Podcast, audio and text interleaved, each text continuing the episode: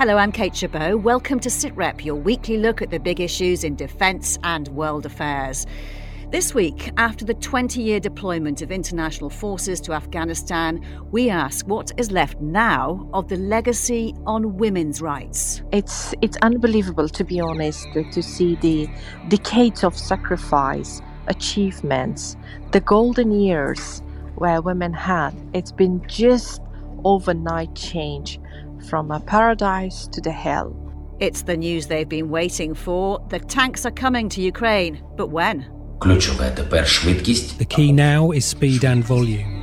The speed of training our military, the speed of supplying tanks to Ukraine.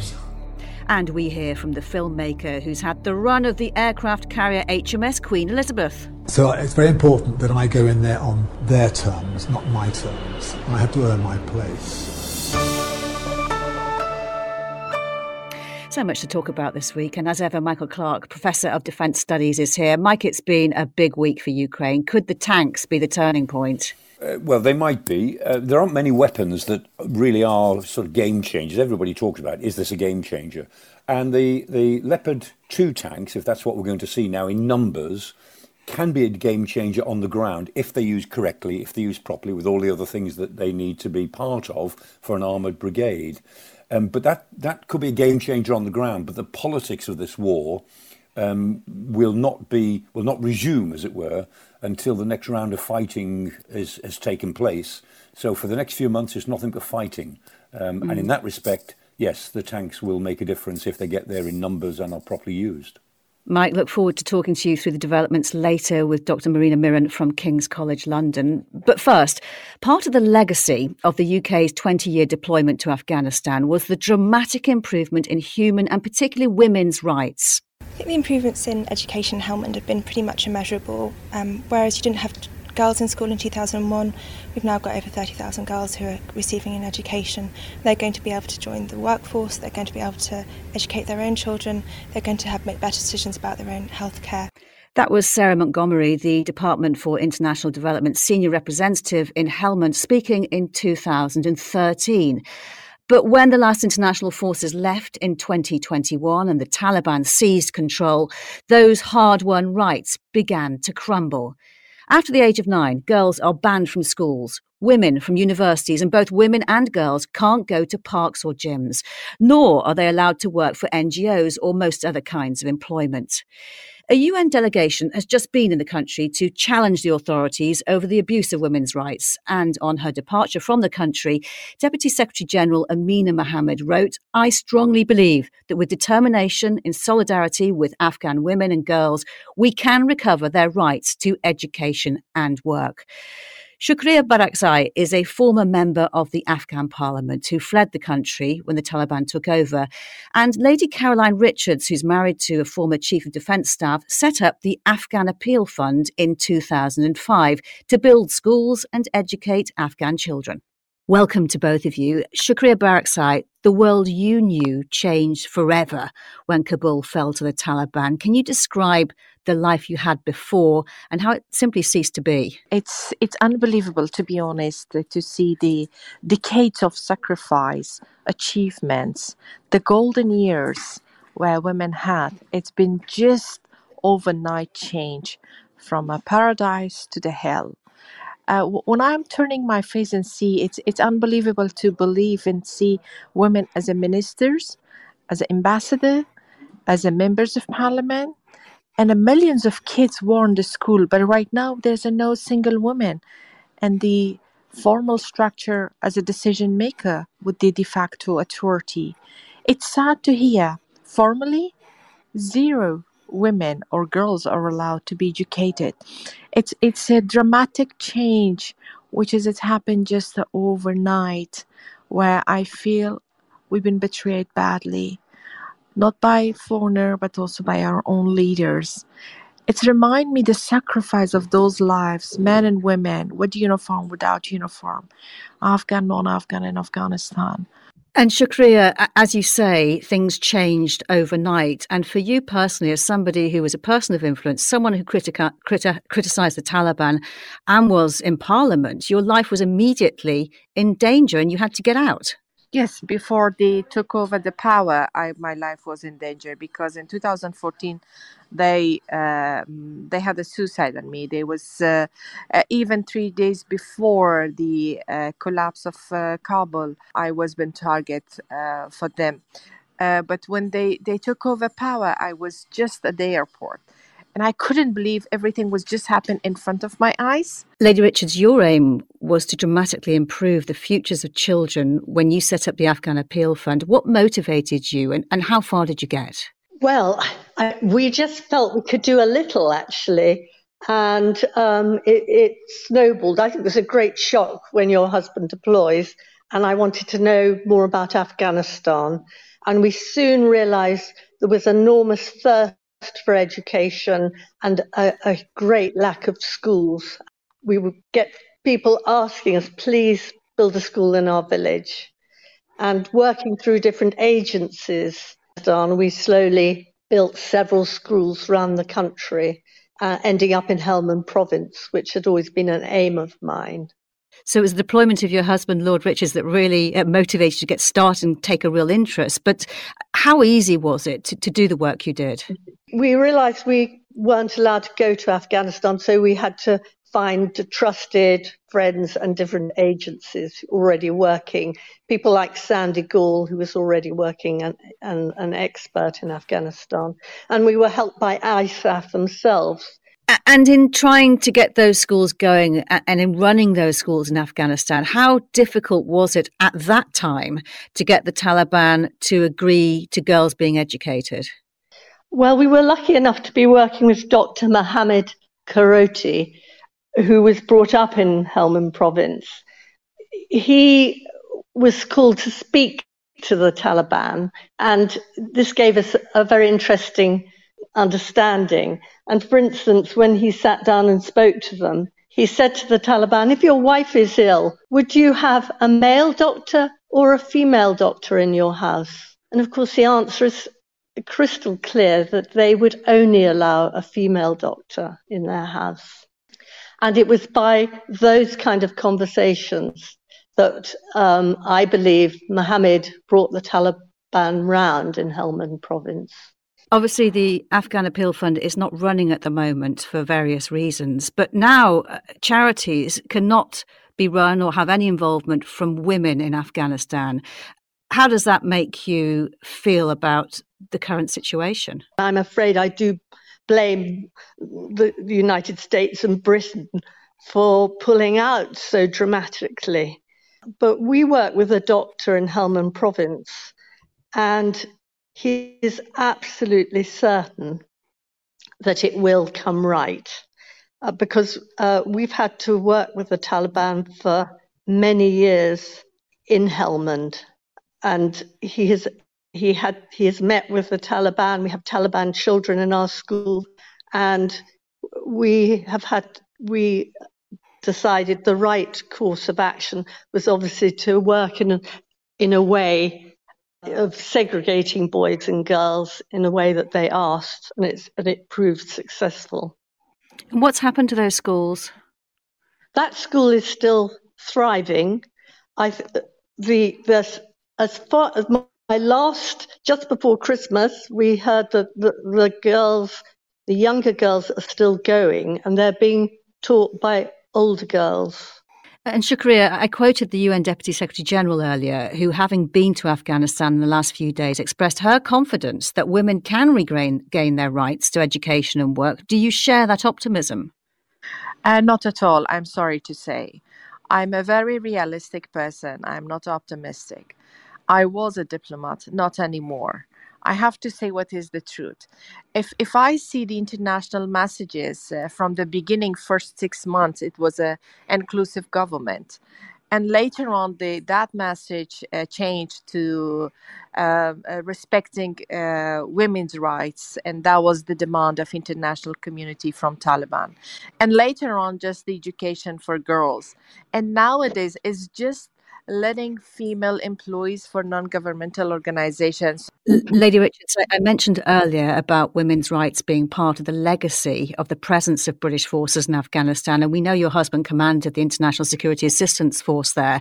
How important is it to you that those rights are won back by women, and do you think the UK should be doing more? Well, it is it's vital, but I I think we've we've got to give the Taliban time, and we've got to negotiate uh, uh, carefully and think of um, in the long term, because Shukriya paints a very bleak picture. But I think you've you've got to find ways to negotiate and maybe incentives. I mean, there, there's huge funds tied up in America. Um, and I would think with careful, patient negotiation, I'm, I can only pray that things will slowly uh, uh get better. Lady Richards and Shukriya Barakzai speaking to me earlier. Well, the All Party Parliamentary Group for Afghan Women and Girls was launched in the UK at the end of November. Colonel Rosie Stone is part of the Secretariat for the group. She spent time in Helmand Province with the UK military between 2010 and 2013. She told me about what she now does for the group it's early days for the uh, for the parliamentary group. Um, there are four key themes that the uh, officers are working on. And uh, uh, top of the list at the moment clearly is humanitarian aid in country, but uh, also looking at asylum routes out of Afghanistan through those third countries like Pakistan, where it can be equally as dangerous and there are long delays. Uh, part of it is focusing on uh, resettlement uh, here in the UK, but but elsewhere, and and working with the, the Home Office on that side of things. So there is plenty to do, and and um, the officers are um, very much dedicated to making sure that. Um, with the understandable uh, focus on, on Ukraine and the situation in Ukraine at the moment, that Afghan women and girls and, and their current plight and, and that deterioration in their situation is not forgotten. And what kind of cases are you coming across? So I got involved in uh, identifying and helping to evacuate people. And some of them are still trapped effectively in Pakistan, but I'm still in contact with a wide network of people who are based in third countries, some within Afghanistan and some here within the UK. And they're all saying the same thing. The situation for everybody, life is hard for everybody. Currently, it's minus 25 in some places within Afghanistan. Environmentally, it's tough. There is, health and food insecurity. Uh, in Kabul itself, they're getting one hour of electricity in every 24 to 25 hours. So over 25, uh, over a day, uh, they're only getting access to electricity for one hour. Um, even basic human rights have been removed, and I think the the plight of women and girls has been very much highlighted uh, and is probably the worst globally at the moment in terms of access to education and, and now most recently enabling um, the access to humanitarian aid right down to the ground. And you talk, uh, Colonel Stone, about uh, this point, the turning point in 2021 when the Taliban took over. Ahead of that, uh, during that 20 year deployment to Afghanistan, how did things change for women in Afghanistan? Well, the original reason for going into Afghanistan was not specifically for, for women, peace, and security. Um, and I, I, won't get into the details of, of how and why we ended there. The interesting thing was that after 20 years, you only realize the significant impact of that period had when everything was re- was started to be removed. So, despite the fact there was this discussion around the Taliban had changed, that they would enable this, that, and the other, they wouldn't put things back to where they had been. What I'm hearing is not only have they been put back to where they were uh, back in the darker days, but it's it's actually getting worse. And as somebody who has served in Afghanistan herself, uh, how a greater responsibility did you feel at the time, and do you feel now for those women? I was very impressed with the women I met on the ground. Uh, they were uh, trying to get engaged in their, their own destiny. There, there was some leadership coming through uh, at the governance levels. And from where I was in, in Helmand province, talking to many of the women on the ground, they, they didn't want NATO to be there specifically. They didn't want the Taliban. They actually just wanted to be left um, within their own communities to get on and thrive in their own um, provincial environments. That was the impression I got. Very strong women that I spoke to. And during that time, I presume they got that glimpse of hope. Things started to to evolve for them. Uh, we now hear that only recently a UN delegation has come back from Af- Afghanistan. They've been talking to the Taliban. They're saying that they actually are optimistic about women regaining the the rights that they've lost. Um, what do you think the British government should be doing? I wouldn't talk from a, a British government perspective. Um, that's that's not my area specifically. What I would say is that certainly from an international rescue committee perspective, they're on their emergency watch list.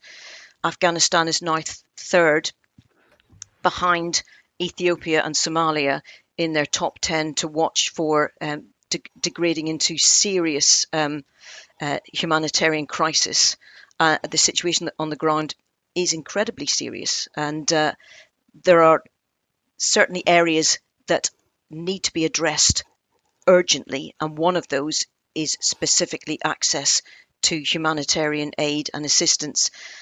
I think the most sad comment recently from one of my um, membership networks said that the country is literally dying, um, that there is a sense that there is no hope.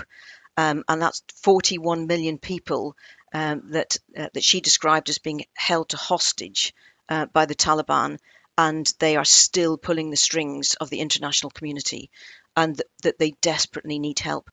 Would you like to go back to Afghanistan? I spoke to um, a fantastic woman I've been working with recently who will and intends to go back.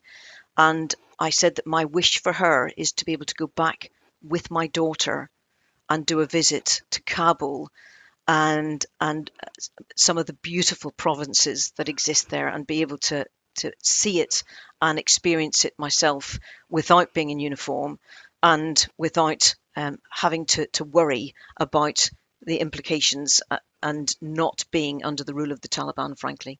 Colonel Rosie Stone, I hope that wish comes true. Thank you very much for your time. And you can hear more from Colonel Rosie Stone, Shukriya Barakzai, and Lady Richards in a special edition of SITREP, wherever you get your podcasts.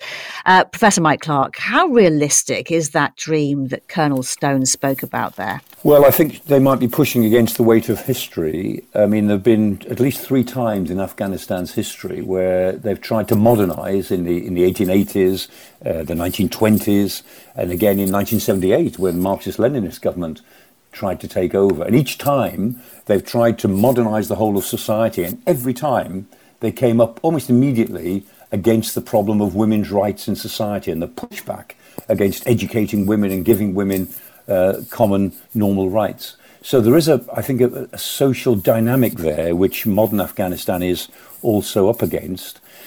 And you know, you have to say when people like uh, Lady Richards and Colonel Stone are trying to work from the outside, you, you're back in that situation in a way where you, you, you, all you can do is offer a prayer for the weak and a cheer for the brave.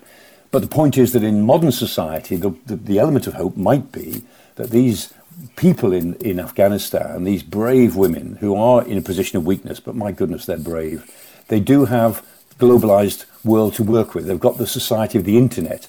Uh, Afghanistan can't cut it off, cut itself off the way it used to be able to. And so maybe that's an element of hope for the future.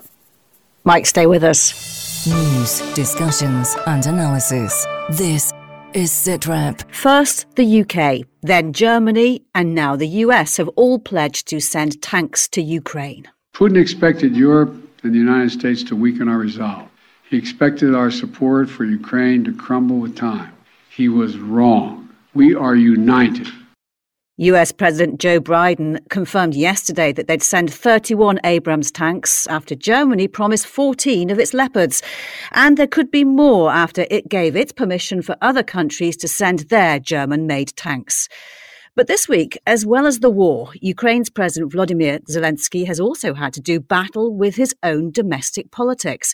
Professor Michael Clarke, um, a top advisor, four deputy ministers, including the deputy defence minister, and five regional governors gone. Why the shake-up? What's going on? Well, it was unavoidable um, because there's a fair amount of corruption connected to all of the money that's going into Ukraine. And remember that uh, Zelensky was elected on the basis that the pe- people had got fed up with. They say, well, who, how much worse could it be if we elected an actor? Why don't we have an actor, a comedian? How much worse can it be? Because of the corruption that had pervaded Ukraine, as with all post Soviet societies. And of course, Zelensky has proved himself to be extremely ruthless um, because he has to maintain his credibility as an anti corruption president, both internally and, of course, to his Western backers. And of course, in wartime, I think he's allowed to be ruthless, and indeed he has been. He's sacked a number of his personal friends and friends that helped him get to that position when he was a TV executive producer. He gets rid of them, uh, and I think this is important for him. Well, let's bring in Dr. Marina Miron, a researcher in defence studies at King's College London. Dr. Miron, good to speak to you. You'd think he'd have enough to deal with with the war. What does this say about President Zelensky's leadership, especially taking into account that he's getting billions of dollars in Kiev from Western aid?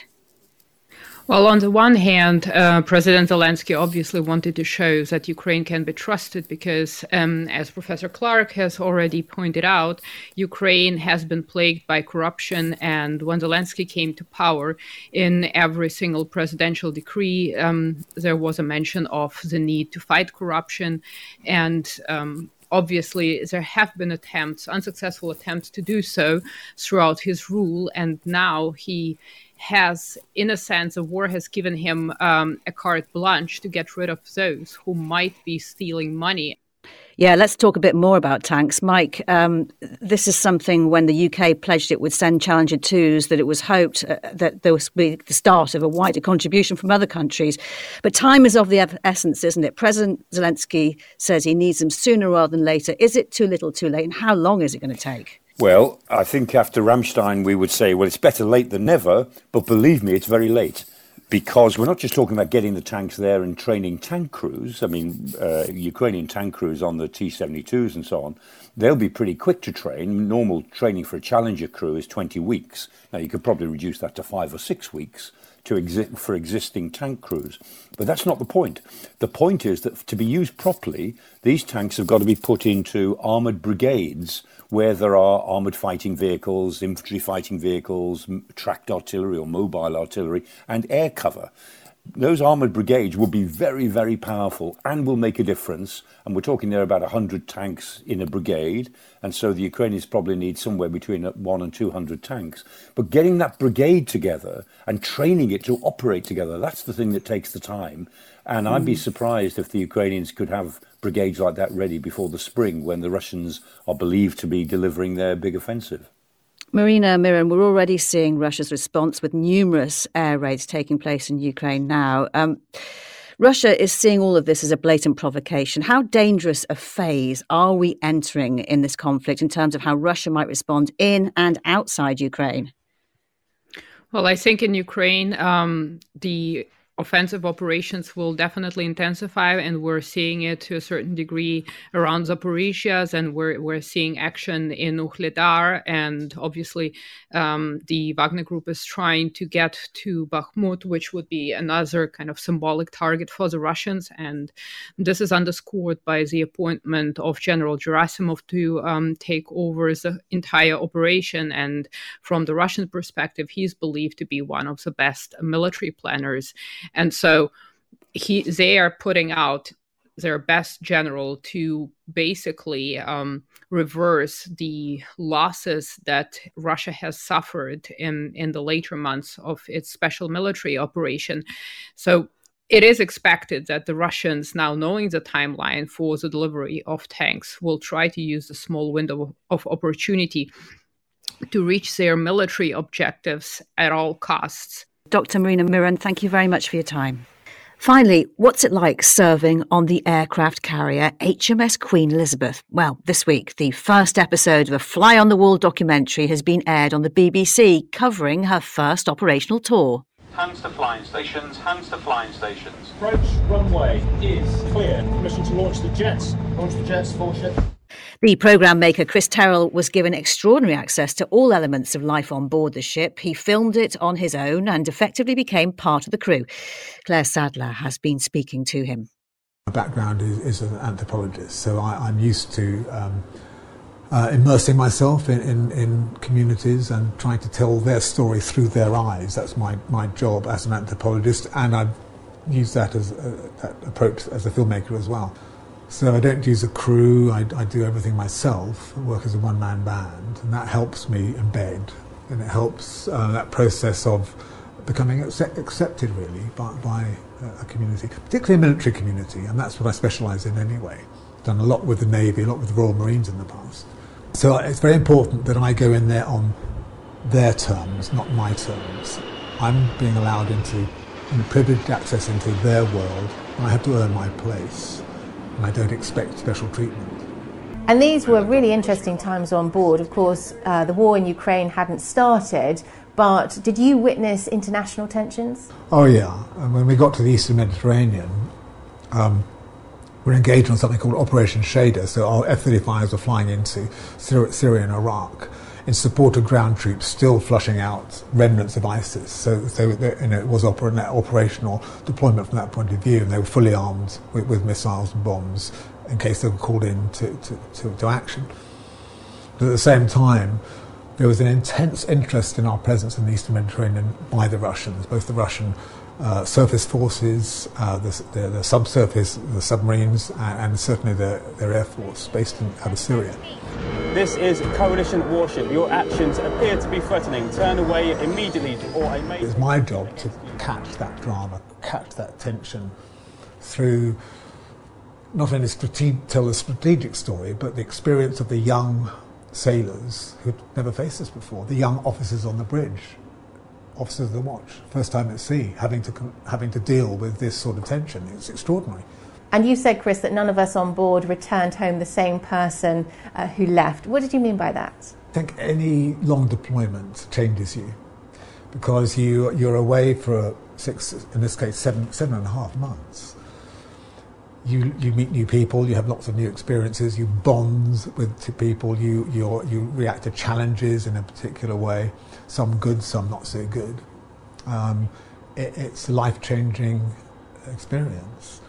And so you do come back slightly different. One of the most difficult experiences, and I've gone through this many, many times, is leaving a ship after a long deployment. It's very upsetting, it's very emotional. You know, I, I cry. Uh, fully admit that. um, it, it is because you're missing a lifestyle and you're missing your brothers and sisters, people that you come very dear to you. Uh, and particularly to me, I think, because it's my job to get close to people. And I don't do that just in order to tell a story. I make great friends who will be lifelong friends. And so when you come, come ashore, you, you, you miss those people.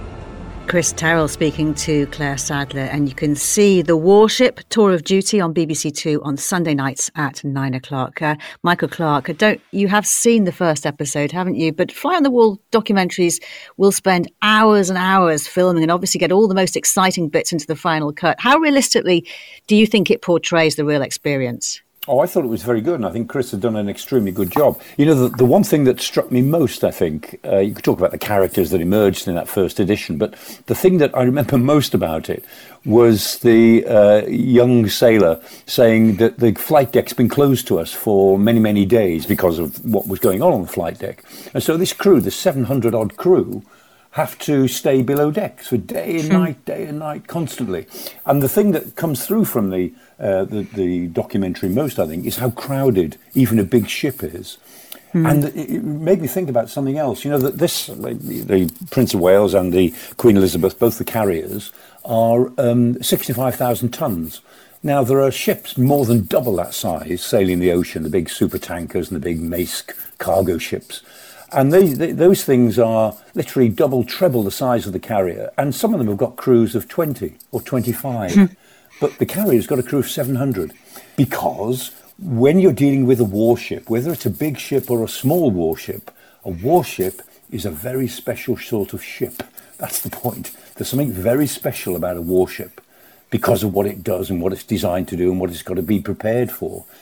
Mike, thank you. And thank you to all of our guests. We'll be back with another SITREP next Thursday. And if you want to listen online, you can now find us on the Forces News YouTube channel, as well as our home at bfbs.com slash SITREP or wherever you download your podcasts, where you'll also find that bonus episode. For now, though, from me, Kate Chabot, thank you for listening. Bye bye.